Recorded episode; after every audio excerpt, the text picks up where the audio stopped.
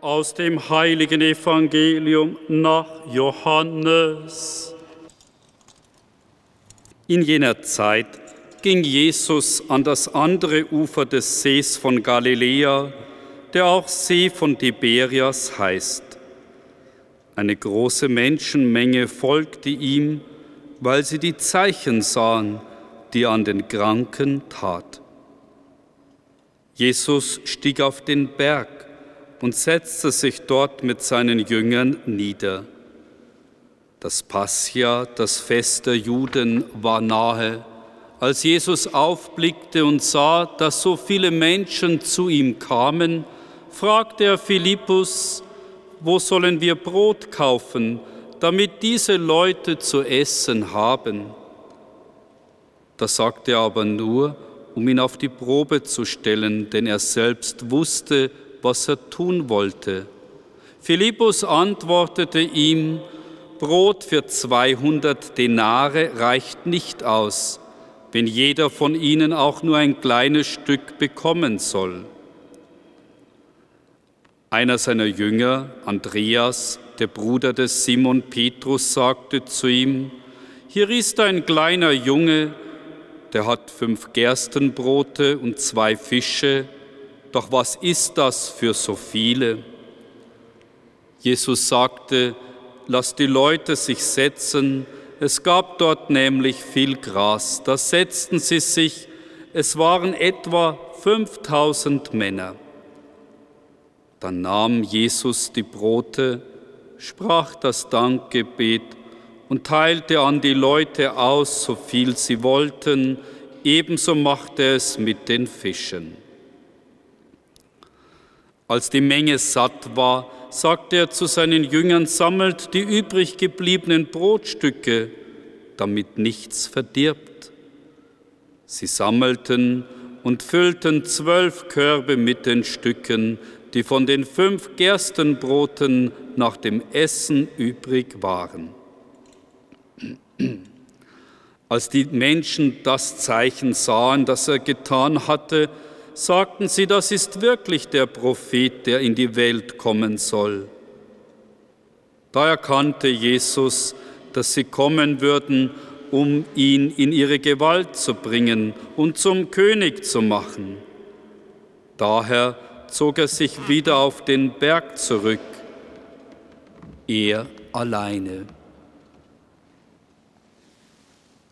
Leib und Seele, beides gehört zusammen.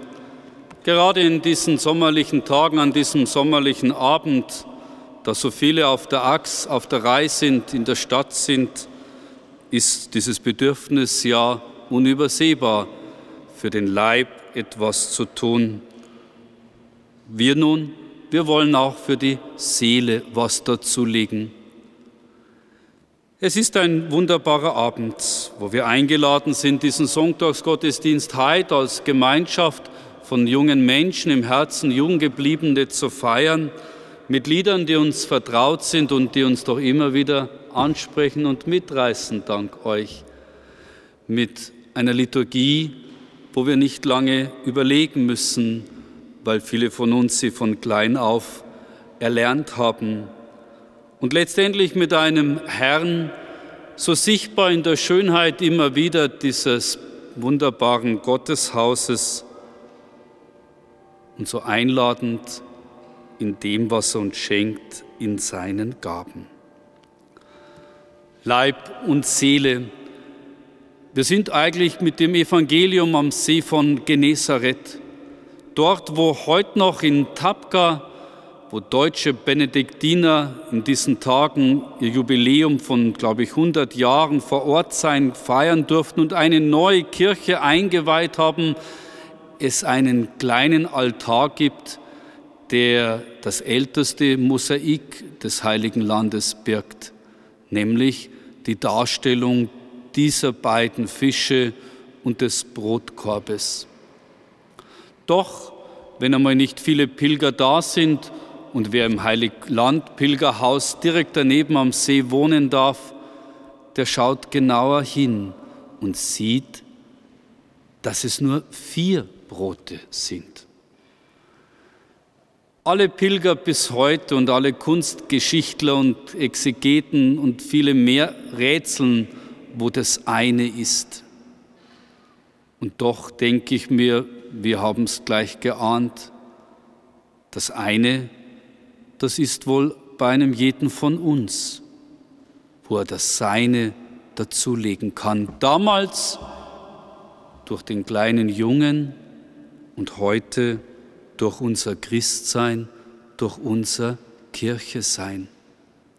Freilich damals wie heute fragen wir uns oftmals in der Kirche, gerade in diesen modernen Tagen, wie soll das gehen? Für alle da sein. Wie soll das umsetzbar sein, unsere großen Kirchen mit Leben zu erhalten, nicht nur im Bauetat, sondern erst recht mit Leben zu erfüllen? Wie soll das gehen, wenn wir rechnen, aufrechnen, und da meine ich nicht nur die, das, was wir im Portemonnaie haben, sondern das, was uns an Kräften auch mitgegeben ist. Heute Abend spüren manche von uns, dass uns oftmals in der eigenen Pfarrei das abgeht. Eine Stimmung von Anfang an. Dort, wo eigentlich mein Platz ist, dort wo ich Erstkommunion und Firmung gefeiert und empfangen habe, dort wo meine Wurzeln sind. Und für viele ist es immer wieder ein kleiner Spagat zu erleben, dass gerade dort, wo Heimat ist, das Eigentliche oftmals nicht möglich ist oder heute nur bedingt. So rechnen wir auch in unserer Kirche. Brauchen wir gar nicht uns beschäftigen mit der Herausforderung eines Strukturplanes oder einer Pastoral im 21. Jahrhundert. Brauchen wir uns nur selber anschauen, das, was wir brauchen, was unser Bedürfnis ist, das, was wir wollen, das, was wir eigentlich auch können, das, wo wir spüren, berufen zu sein und das, was an anderen herauskommt, was halbherzig ist, was oftmals gar nicht funktioniert. So ist es etwas Schönes, wenn man sich immer wieder stärkt für diesen Alltag in einem solchen Gottesdienst wie heute, in einer Gebetsgemeinschaft, in einer Bandgemeinschaft, in einer Technikgemeinschaft. So ist es schön, wenn man auf Wallfahrt geht. Ich muss einfach heute ans heilige Land denken bei meiner jährlichen Pilgerfahrt wohne ich ja immer dort in dem Pilgerhaus, dort ganz in der Nähe des Steines.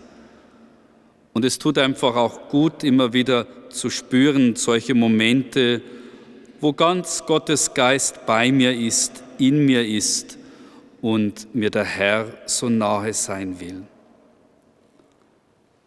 Es ist im Grunde wie ein Biotop, wenn wir so Gottesdienst feiern dürfen und wenn wir nicht die wenigen sind, die wenigen als Priester, die beten und anbeten, die wenigen als Laien, die selbstverständlich den Sonntag heiligen und die einfach im Leben spüren, so wie es im Tagesgebet heißt, dass ohne Gott nichts heilig und auch erst recht nichts gesund sein kann.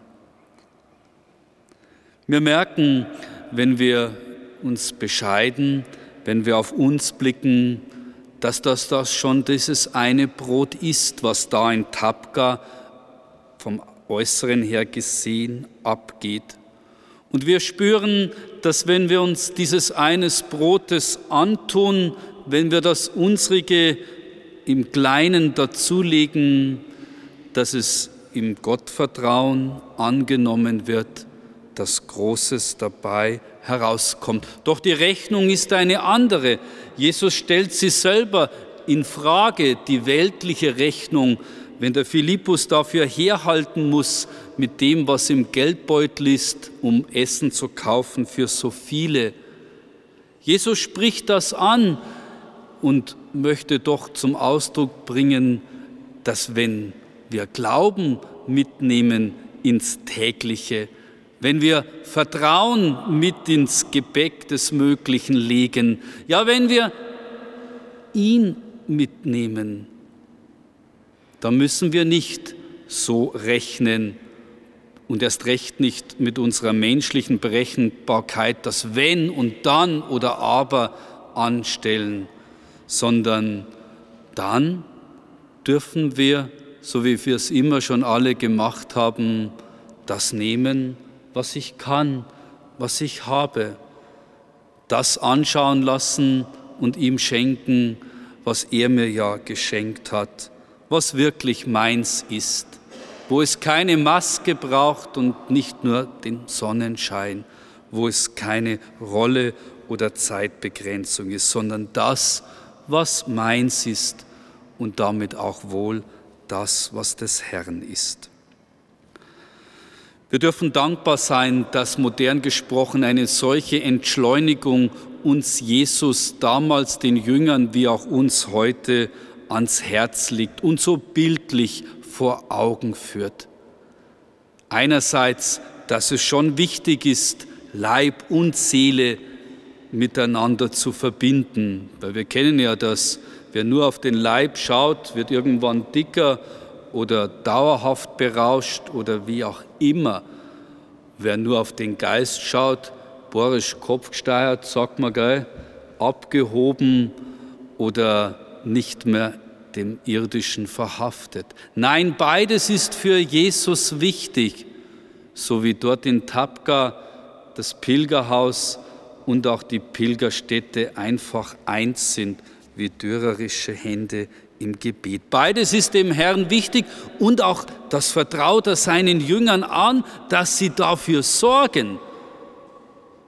Und beides führt uns wieder in das, was Heimat ist, wo Alltag ist, wo wir halt alle im Blick zu haben müssen, wo wir ja nicht das eine nehmen und das andere wegtun, wo wir nicht nur uns in Szene setzen oder nur unsere Melodie spielen oder anderen überspielen lassen, sondern wo wir dieses, so wie Jesus für alle, immer wieder in den Blick haben müssen.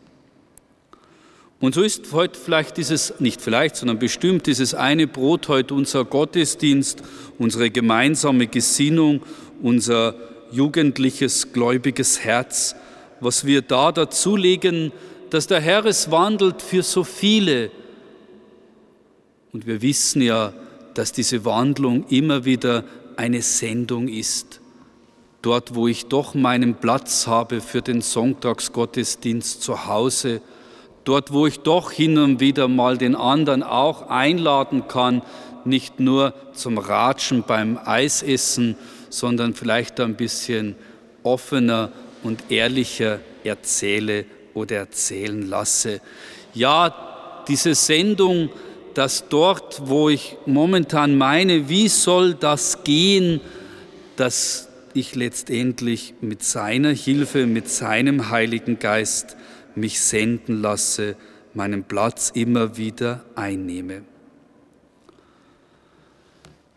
Wenn ich hier nach Heiliggeist hereinfahre, und ich bin jetzt schon viele Male angefragt worden, auch als Beichtvater meinen Dienst zu tun, dann erinnert mich das immer, wenn auch U-Bahn und Mofa weit hergeholt im Vergleich sind, ans Jugendfestverfahren in meiner Jugendzeit, wo ich äh, ja, dankbar war, ins zehn Kilometer entfernte Franziskanerkloster nach Eckenfelden fahren zu dürfen wo ein paar Gleichgesinnte mit offenen Herzen und Ohren der Patres verbunden eine Jugendvesper gegründet haben. Und auf einmal unser kleiner Kreis mit drei, vier Leuten so erweitert wurde, weil es sich im Laufe der Zeit rumgesprochen hat, dass man am Freitagabend nicht nur zum Italiener, zum Griechen oder sonst wo gehen muss und soll, und nicht nur mit Edelstoff beladen sich schon anzutrinken hat und was noch alles mir Jugendliche, wenn sie ehrlich sind, mitgeben, nicht nur Stolz, sondern wohl auch als Belastung für diesen Mainstream dieser Tage alle Wochenende wieder neu, sondern nein, wo es auch eine Gemeinschaft gibt zum Beten und Singen und wo wir dann natürlich auch danach noch auf was Dringer fortgegangen sind, Leib und Seele zusammen. Für mich war das wie ein Biotop, aus dem heraus Assisi und eventuell eine franziskanische Berufung herausgegangen ist. Für mich war es wie ein Biotop, das mich mit dem einen, was ich da eingebracht habe in diesem Jugendfestbarkreis, wo ich gespürt habe, da muss ich mich nicht dahin sitzen und da darf ich auch laut mitsingen, gell, was ja bei 16-Jährigen, 17-Jährigen nicht immer der Fall ist, da darf ich auch vielleicht die Hände öffnen, ein bisschen charismatisch sein, da darf ich mich einbringen, so wie der Geist es einbringt. Da darf ich Kirche sein, ein Geist, eine Berufung, ein Herr, ein Glaube, eine Taufe. Und das hat mir die Kraft gegeben, daheim wieder meinen Platz zu haben am Sonntag, wenn fast keiner von den Jugendlichen anderen dabei waren. Oder im Verein ein wenig zu schauen, was möglich ist an christlicher Gesinnung, auch im Gymnasium des Montags darauf. So denke ich, ist das eine immer wieder schon der Ort, den wir von Herrgott uns schenken lassen müssen, dass wir es auch pflegen, dass wir sogar das wenige einsammeln, was übrig geblieben ist, damit er es immer wieder im Ganzen der Welt schenken kann. Sprich einfacher gesagt, dass ich mich immer wieder durch ihn senden lassen kann.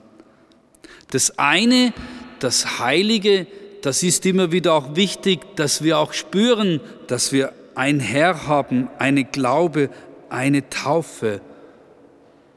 Und so denke ich heute Abend auch an den großen Johannes Paul, der dieses Bedürfnis für sich selber auch uns, der Jugend der Welt, damals geschenkt hat, mit den Weltjugendtagen, die ja auch dieses eine kostbare, ganz persönliche so gestärkt und geprägt haben, dass wir es hineingegeben haben, auch in unsere deutschen Diözesen, in unsere Dekanate und Pfarreien, in Jugend 2000, Emanuel und was alles noch da aufzuführen ist. Dieses eine, dieses Einssein mit dem Herrn, dieses Meins, das er so sehr durch die Weltjugendtage in die Fülle dieser großen jugendlichen Kirchen hineingetragen hat. Die Speisung der vielen. Wir, wir sind gerufen, dieses Besondere, was wir in der Gnade empfangen haben, nicht für uns zu behalten. Wir sind berufen, dem Zeitgeist, dass Glaube nur Privatsache ist und am besten man sich duckt, zu widerstehen. Und die Welt, die achtet darauf, die hat trotz der lauten und der oberflächlichen Fülle es nicht übersehen, wenn jemand Danke sagt seinem Gott, bevor er hineinschaufelt das Essen, egal wo, wenn er eine Kniebeuge machen kann, auch wenn er als Organist schon ewig im Gotteshaus beruflich zu Hause ist. Wenn er Kinder an die Hand nimmt, für sie betet und mit ihnen betet. Wenn er spürt, wo er das Seine, das eine einbringen kann, dass es für viele zum Segen wird. Und so denke ich, dürfen wir uns alle beschenkt wissen, dass wir so Orte haben wie Heid, Abend und hoffentlich viele derweil mehr, wo wir uns mit dem einen Brot stärken lassen, damit es für viele zum Segen wird. Dass der Herr uns immer wieder einspannen kann, dass wir den Mehrwert unseres Glaubens, das, was wir uns gar nicht zutrauen, ihm zutrauen, dass er uns schon die richtigen Worte gibt, den größeren Atem als den Status quo oder den eigenen. Liebe Schwestern und Brüder, liebe junge Christen, dazu braucht es die Demut. Unsere liebe Frau von Fatima hat ja den Kindern diese Demut ans Herz gelegt, diese einfachen Hirtenkinder, die so sehr den Reichtum dieser Demut getragen haben in eine Welt, die für andere betet, für andere Sühne leistet, einen Sühnegedanken bis heute aufrechterhält, der so segensreich und so wichtig ist, weil wir ja nicht alles berechnen können und weil wir so sehr Verantwortung auch füreinander tragen. So dürfen wir dankbar sein, dass dem Apostel Paulus im Gefängnis es auch wichtig war, seinen Glauben quasi zusammenzufassen mit dieser ganz stringenten, klaren, ja, Ideologie, dass der eine Leib ein Geist ist und wie unsere Berufung eine gemeinsame Hoffnung uns darin auch geschenkt ist. Das wollen wir heute Abend uns stärken mit dem einen Leib Christi, damit es für viele ein Segen ist und dort, wo der Herr mich braucht, dich braucht, uns braucht. Amen.